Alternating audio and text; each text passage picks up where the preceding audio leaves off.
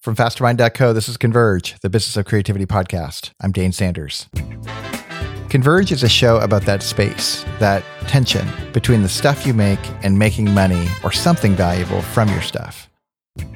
The show lives where creativity and business collide, giving all of us the opportunity to rethink how we work and live in the digital economy. Why do some websites work while so many others don't? I'm not just talking about making your site look pretty. I mean, making it work in such a way that visitors you probably don't even know are actively telling their friends who you also don't know to come check out your stuff. Well, if you've ever wrestled with this for your own site, I certainly have, or you just feel like you could go further, that it isn't just where it needs to be, you're in for a treat. My guests today are Taylor Jones and Eric Brown, founders of Whiteboard, a very special kind of company. And as you'll learn, they don't just build websites. They help purposeful brands leverage the internet for good. How rad is that? Well, way before I met these two personally, I was that guy discovering sites that were they were behind and actively sharing them with others because they were just so cool. And it wasn't just cool, like they functionally took me somewhere. And it wasn't until way later that I realized it was the same company behind all these great destinations. So I reached out and we actually have become friends through a number of common relationships. And as you hear what goes into these geniuses and what they create and their whole team, what they create in Chattanooga with such special projects, I hope you walk away with a very hopeful sense of what's possible for you.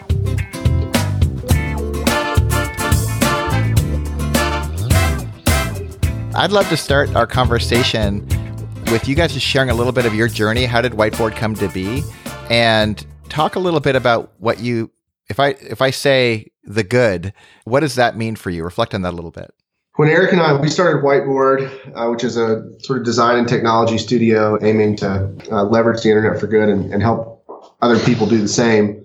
We started in college out of a what we felt like was a calling to in some ways restore what we felt like was a toxic um, agency industry uh, in some ways. And, and looking back now, you know, our perspective was probably a lot more limited than we realized it was at the time. But as every eager entrepreneurial college age person does, you kind of think you've got it all sorted out. Uh, and so, you know, I think for us, our definition of good is largely informed by our worldview of um, restoration and human flourishing. And so when we talk about good, we see that through both the lens of our work and the working, the process of, of doing the work. Uh, and so that's sort of the internal and external components. So for us, you know, good are, are things that help people to grow, help society to flourish, help humans to flourish, uh, and, and, ultimately bring about restoration, reconciliation. Uh, I think that's the the narrative that drives you know the purpose behind what we do. Eric, do you want to add anything to that? Yeah, and you know, so as far as being a, a business called Whiteboard, you know, part of the thing that we're trying to do is is leverage the internet for good. But when we say things like leverage the internet for good, that means we actually have to define our enemies, which is, you know, what is bad about the internet. You know, I remember when I was nine years old and dial up internet moved into the Brown household and I had AOL instant messenger. I would never talk to the girl that I had a crush on at school, like face to face. I would just converse with them on AOL instant messenger. And I remember my dad would like helicopter behind me, like, weren't you just with them at school all day? Like, why are you online chatting? Like, you know, to think about how much has evolved over, you know, the past 20 years of the internet. You know, Facebook hasn't been around for 20 years yet, but yet we've probably, every listener, probably, you know, us three on this interview, we've probably visited Facebook multiple times today just based on statistics. But then you have commentary on Facebook and Instagram and Snapchat, all of these social media platforms that we love are all built on addictive algorithms.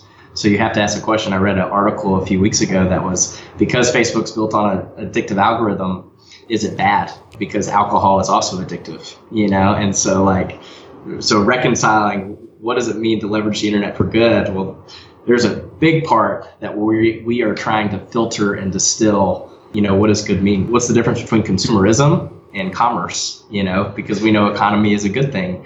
We know sales are a good thing, but we know consumerism. We know the discount game. You know, it's like when you say there's a 50% discount and it's a limited time, but then you get the same 50% discount tomorrow and the next day and the next day, are these companies actually lying, just playing a consumerism game? So the question for us is just always soul searching, saying, are we contributing in a way that, you know, not only our clients are seeing results and the companies we work with are seeing the efforts of good work. And these screens are ultimately a mirror into what they're doing on a day in and day out basis and trying to you know present their ideas authentically. To the other side of the spectrum which is there's plenty of examples of how the internet is ruining people's lives. And we can't ignore that as a creative and technology company I just want to launch into, you know, addictive algorithm alone. I mean, that, that is such a big conversation. And the idea that screens are mirrors to what we're trying to navigate and commerce versus consumerism, all of these things might just warrant another conversation. I guess I need to point out one piece. You guys have been pretty successful at what you've done. Whiteboard has exploded. And in many ways, I think it's become a gold standard for, as you're describing, design and tech studio. People, you know, lay people just say, you know, a web design shop. But because you have ambitions to go much further, it shows in the work that you put out. Can you talk a little bit of just a handful of some of your favorite projects you guys have had a chance to work on over the years? Oh man. Oh, I'll so, come out of the gate. Go for it, Eric. Not a lot of people know this one. If you, uh, I remember one of our very first projects. I guess it was maybe not our first one of our first projects, but it was early on. Uh, we had a unique opportunity to actually work with Bitcoin Foundation. Huh and this was 2011, 2012, I think, maybe 2014. We had the opportunity to rebrand uh, Bitcoin Foundation. Unfortunately, the rebrand and the website that we did did not make it because obviously Bitcoin as a currency just basically like died at one point. you know, the whole project, we got paid Bitcoin, and had we had not liquidated it, you know, and held on to today, I think it was 1.3 million. Oh my gosh. 2.1 million uh, when Bitcoin was at its. Yeah, we got paid right before the bottom fell out in the last round, and then now it's it's insane. We we actually use some of the bitcoins to buy some of our office furniture. So some days I walk through the office and I'm like, "That's a two hundred thousand dollar desk. That's a thousand dollar desk. Thousand dollar desk." But who's counting? That's good but that was super unique. I, You know, obviously in terms of we're Bitcoin and we're cryptocurrency, that was a su- super unique challenge. Just learning about that environment. You know, like when you think about regulation, you know, a lot of our friends are curious more about cryptocurrency than they are investing in it. But kind of the consensus, even amongst the financial advisors in our lives, everybody knows crypto is the future. Just nobody knows when that future is going to be. Um, so that was super interesting. I'll add to that. We've one of the things we've been involved with for a while that has a really significant amount of purpose for us is ironically called Purposity, the combination of generosity and purpose.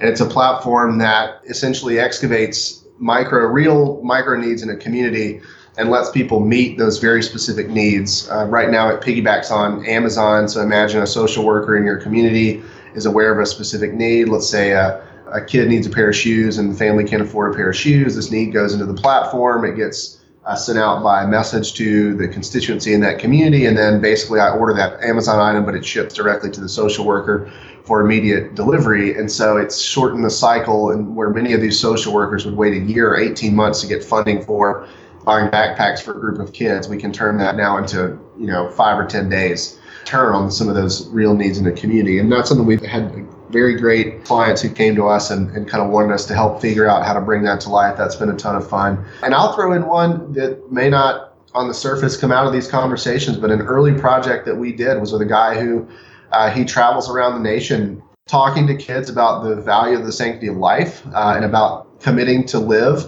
even in moments of difficulty and really just not even taking their own life. In fact, that's a sort of part of the story of Eric and myself, we have some family members who've been down that struggle before, and, and that's something that you know the this guy he his name is Dean Sykes, and he uh, texts us often and, and reminds us how many kids have signed this pledge that we helped to create. And you know, I think I'll just piggyback on this to say, and I realize saying it, this can sound a little grandiose, and I don't mean it to, but I think Eric and I have always been far more motivated by the actual people that we get to work with and our capacity to believe in them uh, than we are about the the work or the size or the scale, the magnitude. Before we hopped on the interview here, I know we were chatting about how timely some of this conversation is because we've been digging back down into those roots as, as we've been through a season of kind of growth and scale and adding new team members and taking on a lot more work, we've, we've really been asking this question of kind of getting back to that core of working with people that we sort of unconditionally can uh, believe in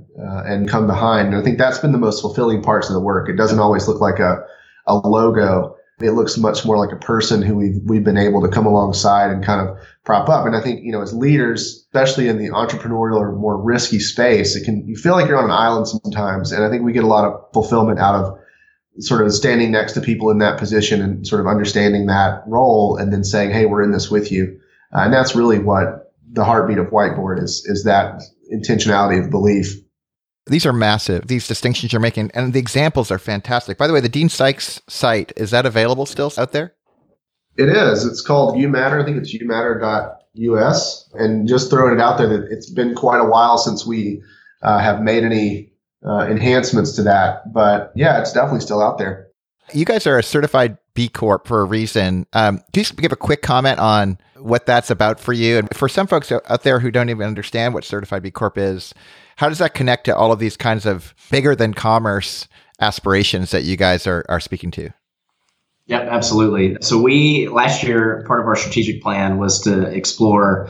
We talk about a lot about doing good in our world, but obviously, you know, that's also a catchphrase, if you will, you know, amongst, you know, just it can feel like marketing language, you know, without any And so uh, the real way to kind of parallel what a B Corp is is when you go to the grocery store, you know, you see fair trade or you see the organic seal, you know that like they've at least had to be vetted through some kind of process to say, you know, this product is exactly what it's saying it is, and it's good for me, not bad for me.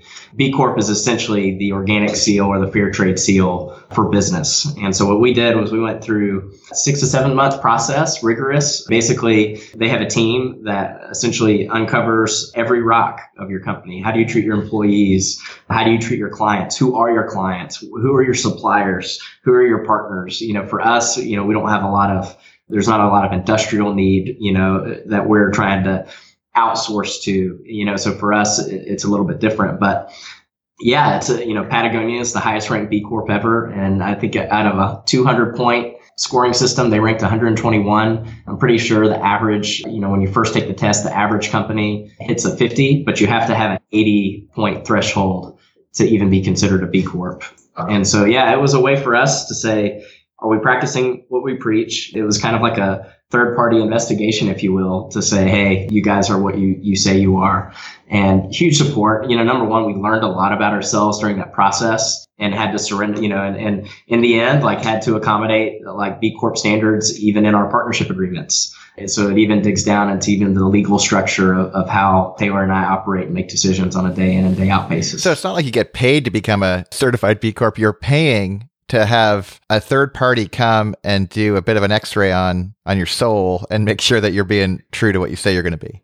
Absolutely. Yes. It's given me such more respect to you know, like patagonia for patagonia to be the scale that they are and still abide by b corp standards you know for etsy you know for warby parker for these companies who who are on that threshold of leading in that way you know it's just mad respect because we're definitely not at the scale that those companies are yet. Again, I love your aspirations. I want to break down this conversation into a couple directions, and I want to start with kind of your bread and butter business. You create amazing web presences for people. And I don't even know how to describe it. I was going to call it a website, but that felt too thin. And then I, because websites can feel like a commodity, and I know you're wanting, you have bigger ambitions than that. I even know that you do things beyond the web. I guess for folks who are at home and they're listening and they're like, look, all I'm trying to do is create a storefront, or all I'm trying to do is create a brochure and maybe that's the wrong way to frame it. It's not that that's all they're trying to do, but they haven't thought beyond that as the end zone. And you're in a conversation with somebody and you want to say, look, I want to explain the anatomy of a great web presence. I know that you can do the commodity thing and, and just go get a, a web builder or a drag and drop template thing, which by the way, I use. so like convince me, talk me through why someone would go, no, I see an opportunity here to do more than just the veneer on top. Talk a little bit about the anatomy of a great web presence. So I think the first thing is intentionality. And it can be easy to assume when you're talking to folks who run a web agency that we would fall on the, you know, you should build the biggest and best and greatest and most high design thing ever. But the first step in any great web presence is realizing that, you know, it's a tool for advancing whatever it is that you do, whether that's selling stuff um, that you're making yourself or whether that's building a multi hundred million dollar company. At the end of the day, the site serves a purpose. And so the first thing that makes a great web presence is when you start with intentionality and you don't just kind of throw something together that doesn't make sense. You know, the next thing that I think helps to make a great web presence is creating it through the lens of really trying to put yourself in the seat of your user, your visitor, and your customer. And so many people, uh, they don't do this. They, they build something for themselves, especially when you're a smaller group of people, smaller team, really e- even highly passionate, mission oriented people take for granted that you are not your user and so you have to uh, validate every assumption. You have to move beyond any kind of guesses you would come into that process with and create something that's made to serve them. You know, in the world we live in now, things that are online are now the brick and mortar. Most organizations, I think for, this was the first year that we actually recorded uh, over the holiday season a higher percentage of the total volume of holiday online uh, versus offline. And the last research that I read said they estimate more than half of all online sales during the holiday season were on Amazon. So just kind of you think on that for a second. But the intentionality at which you create your online presence is the only way that people know you. The next thing is getting lots of feedback from people who would be those real users is certainly important. Uh, and the next kind of theming element is authenticity. You know, we are in an age where there's so much uh, falsehood, there's so much vanity, there's so much sort of putting on a facade. And what really makes a great online presence is when it tells the real story, not a false story, not a fake story, when it's not overselling or underselling, but when it's being truthful, uh, and ultimately when it when it serves a user, which is probably not may not be the way you would expect that question uh, to be answered, but it really doesn't matter if you're building a, a drag and drop site on Squarespace or if you're building a large you know, you think about going to a great restaurant that you love. You might love a restaurant that's a chain that's replicated in all over the world and every restaurant's virtually the same, but you still enjoy it. And then you might also enjoy going to a, a, local restaurant that's extremely highly intentionally designed. You know, the fundamentals of a restaurant are pretty much the same everywhere you go. They've got to have a kitchen. They got to cook stuff. They got to serve it. They got to get it to you. Got to make their customers happy.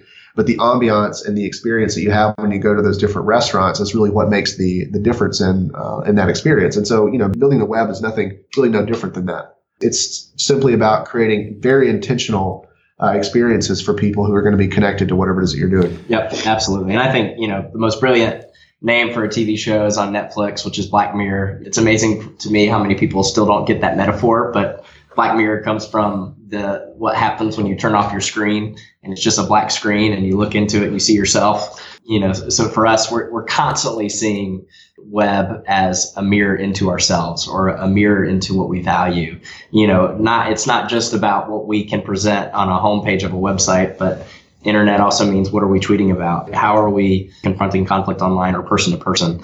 Anatomy for us really actually starts. Dr. Leslie de Chernatony is kind of a godfather of sorts in terms of just incredible books on branding as from an academic standpoint. Um, I mean, he's written 500 plus page books on brands and the power of them. And one of the things that he articulates is uh, brand vision is at the center of what you believe the future environment should look like. Brand vision is at the center of values and brand vision lives at the center of purpose. And he would essentially say that future environment, values, and purpose influence personality. And that's when we talk about pixels and imagery and media. It influences presentation and how we present what we do and why we do it. And those three pillars uh, influence how we position ourselves. And that all depends on how crowded the market might be, or if this is kind of a zero to one idea that you might be exploring. I'll be back with the rest of the conversation right after this short break.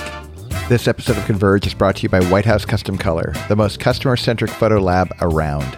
They just do it better. If you are a professional in need of any images in print, WHCC.com is your answer. Either use them yourself or make sure your photographer does. WHCC.com, the official sponsor of the Business of Creativity podcast.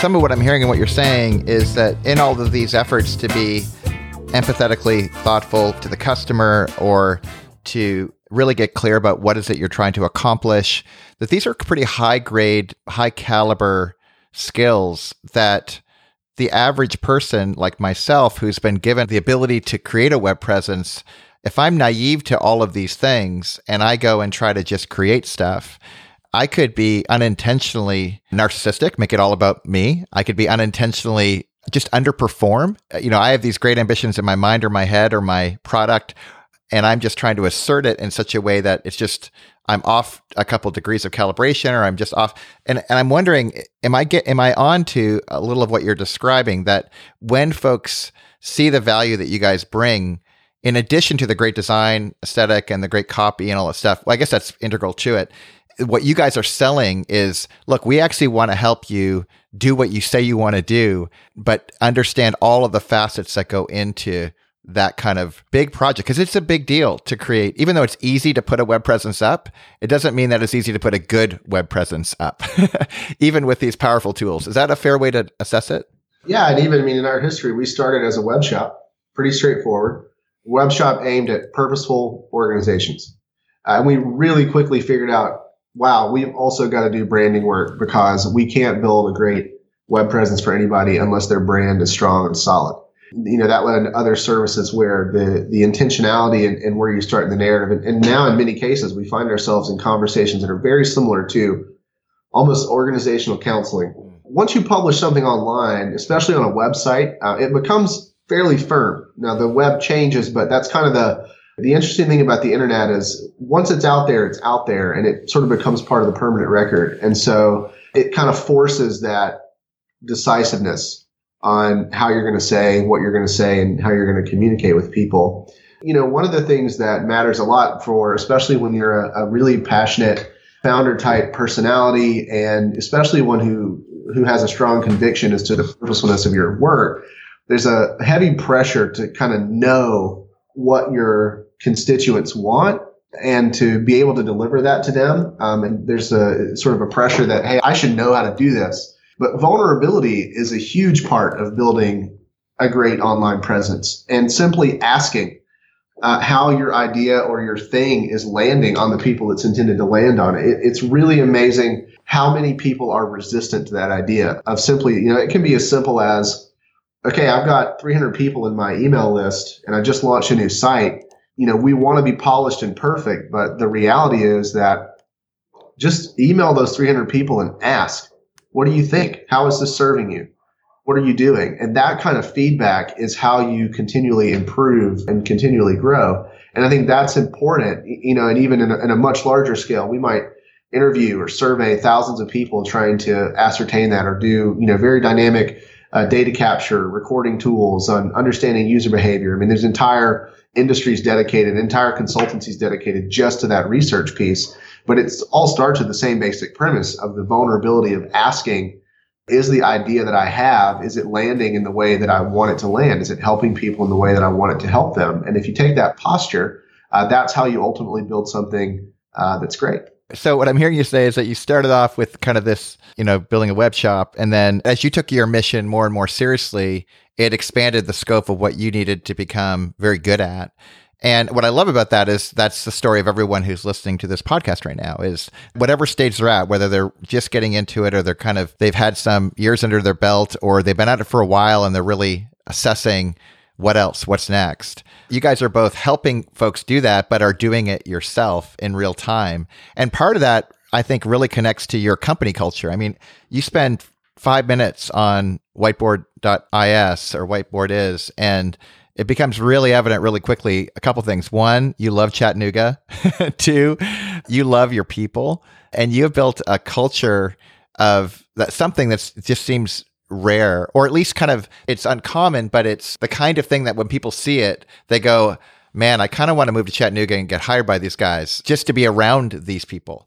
A lot of Fastermind, our efforts here are around the lonely worker, the community of folks that are largely me, myself, me my laptop and a Starbucks, and when they see these kind, what the culture you're at least putting on display, how true is that in real life, and what does it take to build the company that you guys have built?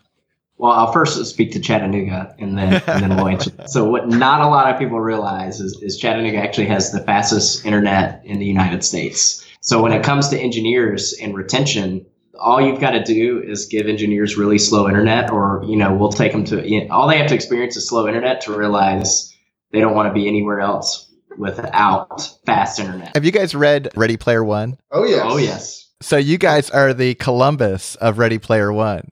Oh yes. I hadn't thought of that. I mean, I, I knew that Chattanooga had great internet, but it didn't occur to me that you're actually using it as a brand asset to recruit talent. That's great. For any nerds listening, we have 10 gigabit internet access in Chattanooga. You can't get that anywhere else. Yep. So, so there was actually, uh, I think last week or the week before last week, there was a New York Times columnist actually came to Chattanooga to experience it and said most cities he visits, uh, he instantly is like, no, I could never live here. And he was like, but Chattanooga surprised me.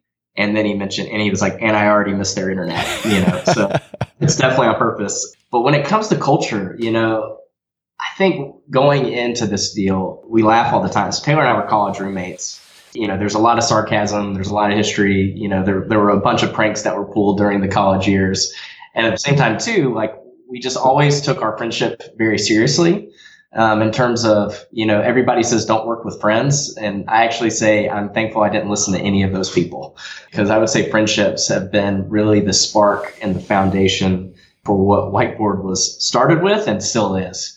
You know, for me, it was always you have employees, you have a team, you have staff, you have payroll. We're recently going, uh, walking a journey with one of our team members whose dad's been very ill over the past few months and it's, you know, and the question for us is like, hey, do we just need to stop and like go through the struggle with them as employers and, or, you know, or does business continue as usual?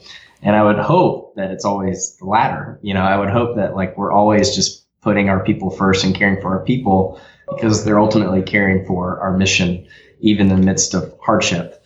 And so I think for us, it's more so like, yeah, culture, obviously culture is a buzz term, but you know, I, I remember years ago, I heard the description that culture is just kind of the air you breathe when you walk into an area or walk to a company or, you know, or walk into a city. You just kind of feel the culture. And so even today, we have a, one of our engineers is transitioning out for a new kind of life chapter.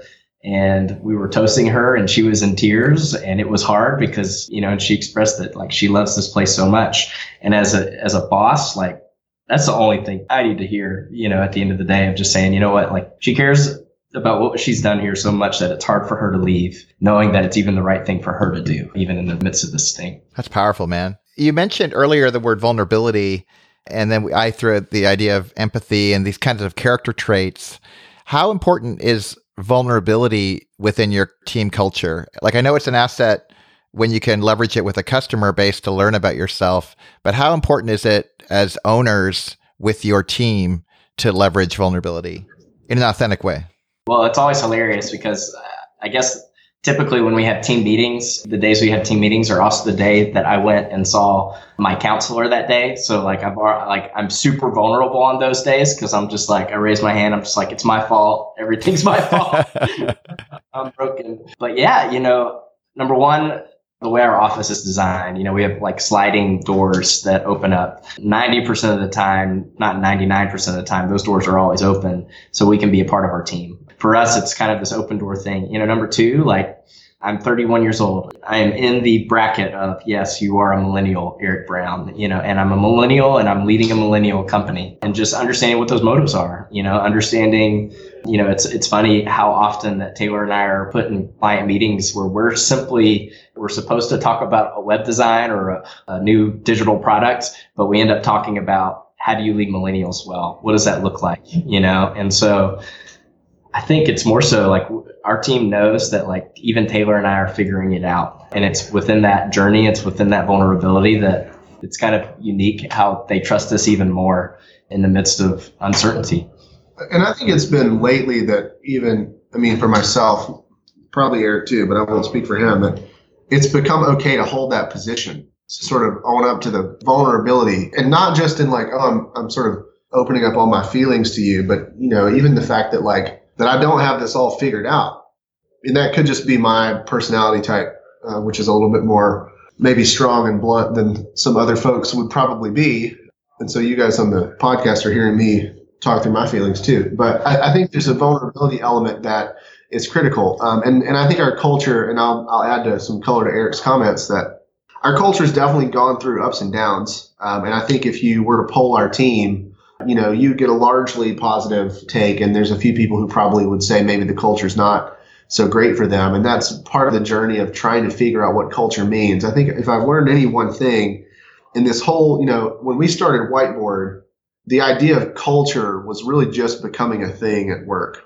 Um, even the idea of good, I, am not, not saying that we were pioneers by any means. I think we just, I think when we started Whiteboard a number of years ago, these were early ideas that were still all kind of hiding and nobody had the confidence to say, hey, you know, we, we really think our business should exist for good. And now that's transformed into, I think it was BlackRock, you know, one of the big investment firms a couple of weeks ago said, we're not going to invest in anybody anymore unless their quarterly filings also come with a social and environmental uh, impact report. And don't quote me on that. I don't remember exactly who it was, but now the point I'm making is like good and culture have become mainstream. They are now like the mandate. Culture is the byproduct of all your other decisions. And I think that sometimes the confusing part of that narrative, and I know I have felt this as a leader in a creative enterprise that is staffed by almost exclusively millennials at this point, creating culture is really hard. And sometimes it's like the culture doesn't feel like what you want it to feel like. And that has to come with a recognition that it's because of other decisions and behaviors that have been made. And the way to change the culture is not to try to force it, but you have to go back and and say like what about the design of our organization whether or not it's intentional right because we, we're equally as responsible for the unintended consequences of our actions and decisions as we are the intended consequences and actions of our decisions so we have to kind of take a really deep look and say what are the patterns in our company in our team and in ourselves as leaders that are leading to this good or not so good culture. And i think you know the, the culture conversation for us has been a deeply personal journey that it's still, I mean, it's still, we've, we've had conversations in the last two days about this uh, and sorting it out and, and trying to define it ultimately to systematize it, right? To institutionalize the culture more deeply. Well, it's funny. Just a moment ago, Eric, you mentioned on your therapy days or counseling days that you show up and all of a sudden you're, you're, uh, what did you say? You're, you're more, it's all your fault because, you know, you're broken yeah. or whatever. It's funny. What, what I heard in that was actually more a sense of, and even in your comments too, Taylor, what I hear actually was is really a sense of liberty, a sense of freedom. That if you're really free, then what's to hide? If you're really free, then of course you're responsible for everything, whether it's intended consequence or unintended consequence. We get to be responsible for those things. Is that too idealistic to say? I, I, it seems true to me in those moments when I'm most free. I don't mind taking responsibility. It sounds like that's what you're inviting your customers to, what you're inviting your staff to, what you guys are modeling. Is that a fair way to put it? Yeah, I absolutely think so. I think there's the moment of freedom when you're like, okay, no, I can actually influence this. Right. I can actually right. You can do something about it. Right. Five minutes later is the, oh wow, holy cow, this is a lot of responsibility. that's right. I think that's the other side of it. It's not just the yes, I get to. It's the fear that then comes in. There's a, an author that Eric and I uh, have always appreciated, Steven Pressfield, in his book, The War of Art the fake innovator is wildly self confident, and the real one is scared to death. And so when we're innovating in our cultures, that fear is present. And I tell people all the time if you want to be an entrepreneur or a leader, you have to make fear your best friend. You cannot get rid of him. He is always present. And that's the way that you succeed by becoming friends. Uh, sort of the, you know, keep your friends close and your enemies closer. You have to be friends with fear. Uh, and that's been the cyclical story of our journey so far. John Mayer was right. John Mayer was right. There's a friend that's misunderstood. Yeah. But I know the hype is good. Well, it's funny. You mentioned Pressfield. Of course, that makes me think of folks like Seth Godin who popularized Pressfield in many ways. But there's a sense in which, you know, when Seth says, we don't get rid of our fear, we learn how to dance with it. That's why my fear is actually personified as a woman, not as a man.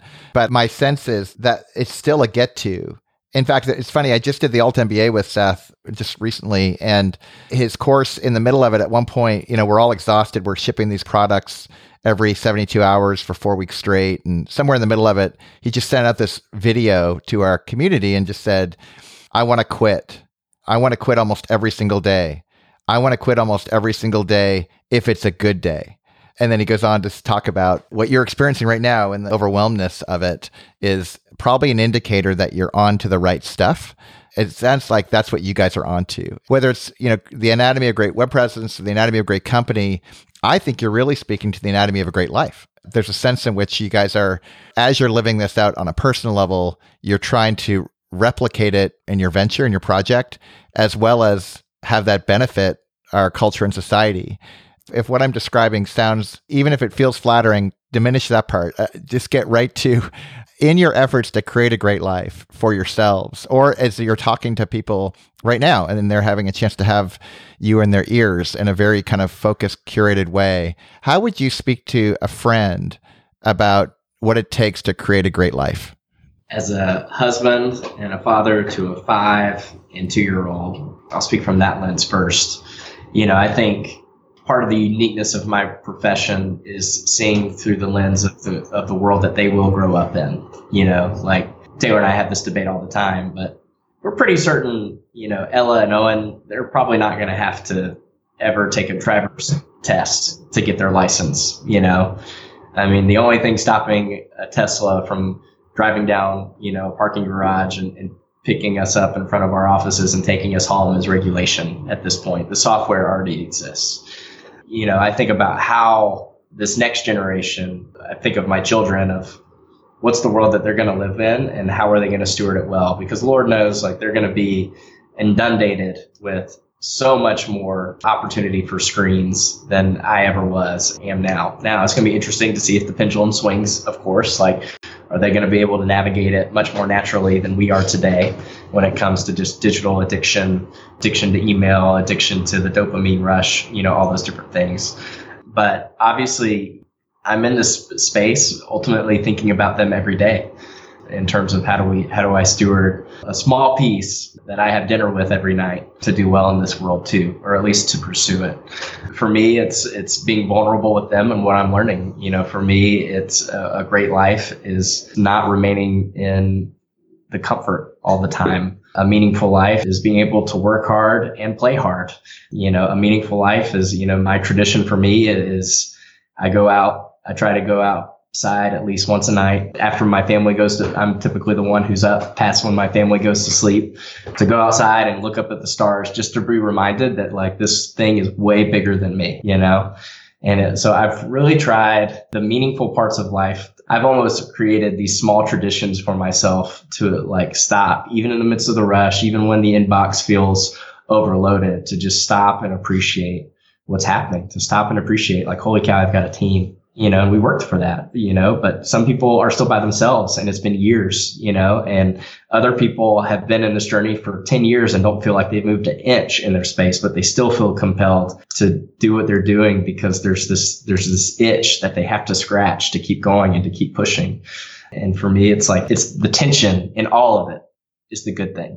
And I think the fight against the tension is when things can get cloudy or thing or you know or the burnout can come and so we're always just i'm always just trying to find the right perspective to think about the situation at hand. How fortunate i am to have people on our team that believe and are pursuing the same things that i am and we get to do that together. You know and at the same time too like thinking about what that means for the next generation is just as compelling too. Yeah i think meaningfulness is is in who you do that life with. I think that's an easy thing to say and a really hard thing to act on you know, by nature, if you have a family, that's the first step. But many people aren't very good at even being with their family, myself included in cycles of life. I have an amazing, kind, patient, generous wife and a beautiful little girl who's just a bundle of joy. And, you know, in this season of life, I found so much deep fulfillment there and in that responsibility. Um, Eric was mentioning earlier, you know, a big part of the beginning of Whiteboard was a really a desire to work with friends, to resist the cultural norm of going to work every day with people that you don't know and you don't really care about and you're not really doing life with and kind of grinding away. I think the grind is much more fulfilling when you're doing it with others. There's a, a book called The Culture Code that I've been reading recently that talks about really highly elite teams, Navy SEAL Team 6 and a Jewel Thief team and all these really exceptional teams. And and how the dynamic of those teams is very different than the common uh, perception of a, a corporate or uh, organizational team and how they work together. Um, I'll let you guys read that yourself to dig into it. But I think the withness part is really the key to fulfillment. And I think that, you know, for us, that's in the people that we work with in our office every day and the people that we work for. There's a, a withness there and, and a, and an alignment that's necessary for that to to be fulfilling that I think is a, is definitely the source for me in building a fulfilling life. So I think if life is is not very fulfilling, the first place to look is at the people that you're doing it with and to try to change that. You know, sometimes it's being part of a just sort of a volunteer participation community of some kind. Sometimes it's changing the place that you work. Uh, sometimes it's shifting the kinds of clients that you work with, maybe shrinking the size of your business into a much narrower focus that, but with people that you know are fulfilling to, to work alongside. Um, and I had that fortune in college with Eric to meet a great group of people that was fulfilling to do life with and then start this journey together. And certainly since then, you know, some people in that community have, have taken different directions as opportunities have come to them. But for us, I think the the people, at least for me, the people is the place where the fulfillment usually comes. You know, one of my favorite things about you guys is how you share, you know, your Medium articles, your blog on perspectives, this new project that's just coming out, manners.io. Talk a little bit about Manners. I think this is so cool. I think folks will love it.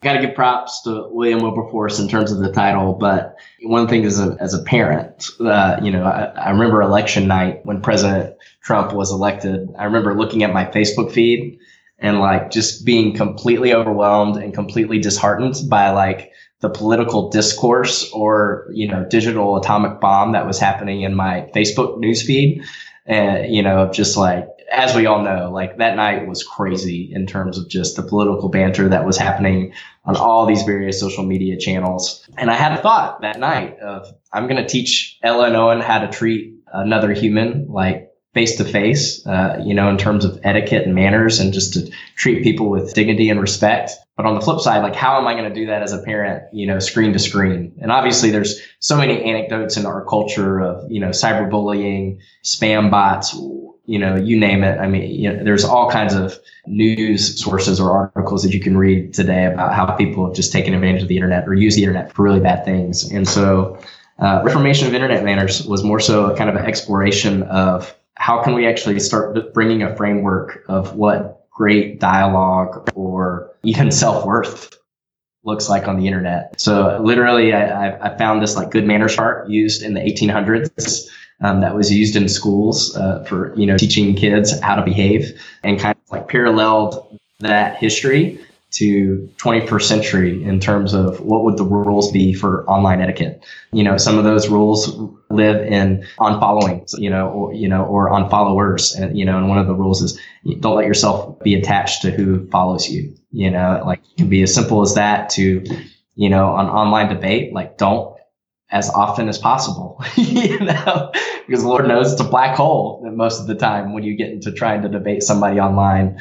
To change somebody's mind online is a really hard thing to do in this day and age. It, it explores a lot of those different ideas, but more so just like what does it look like to treat each other with dignity and respect online? And, and obviously, you know, you, you don't have to look very far to find bad ways people are communicating in social media. Well, my respect for both of you is extraordinary. I am so moved by what you've done and also how you invite the conversation. I know you off air you mentioned that you guys were eager to receive feedback from folks on various things, whether they send it to hello at whiteboard.is or Taylor at whiteboard.is or Eric at whiteboard.is, Eric with a C.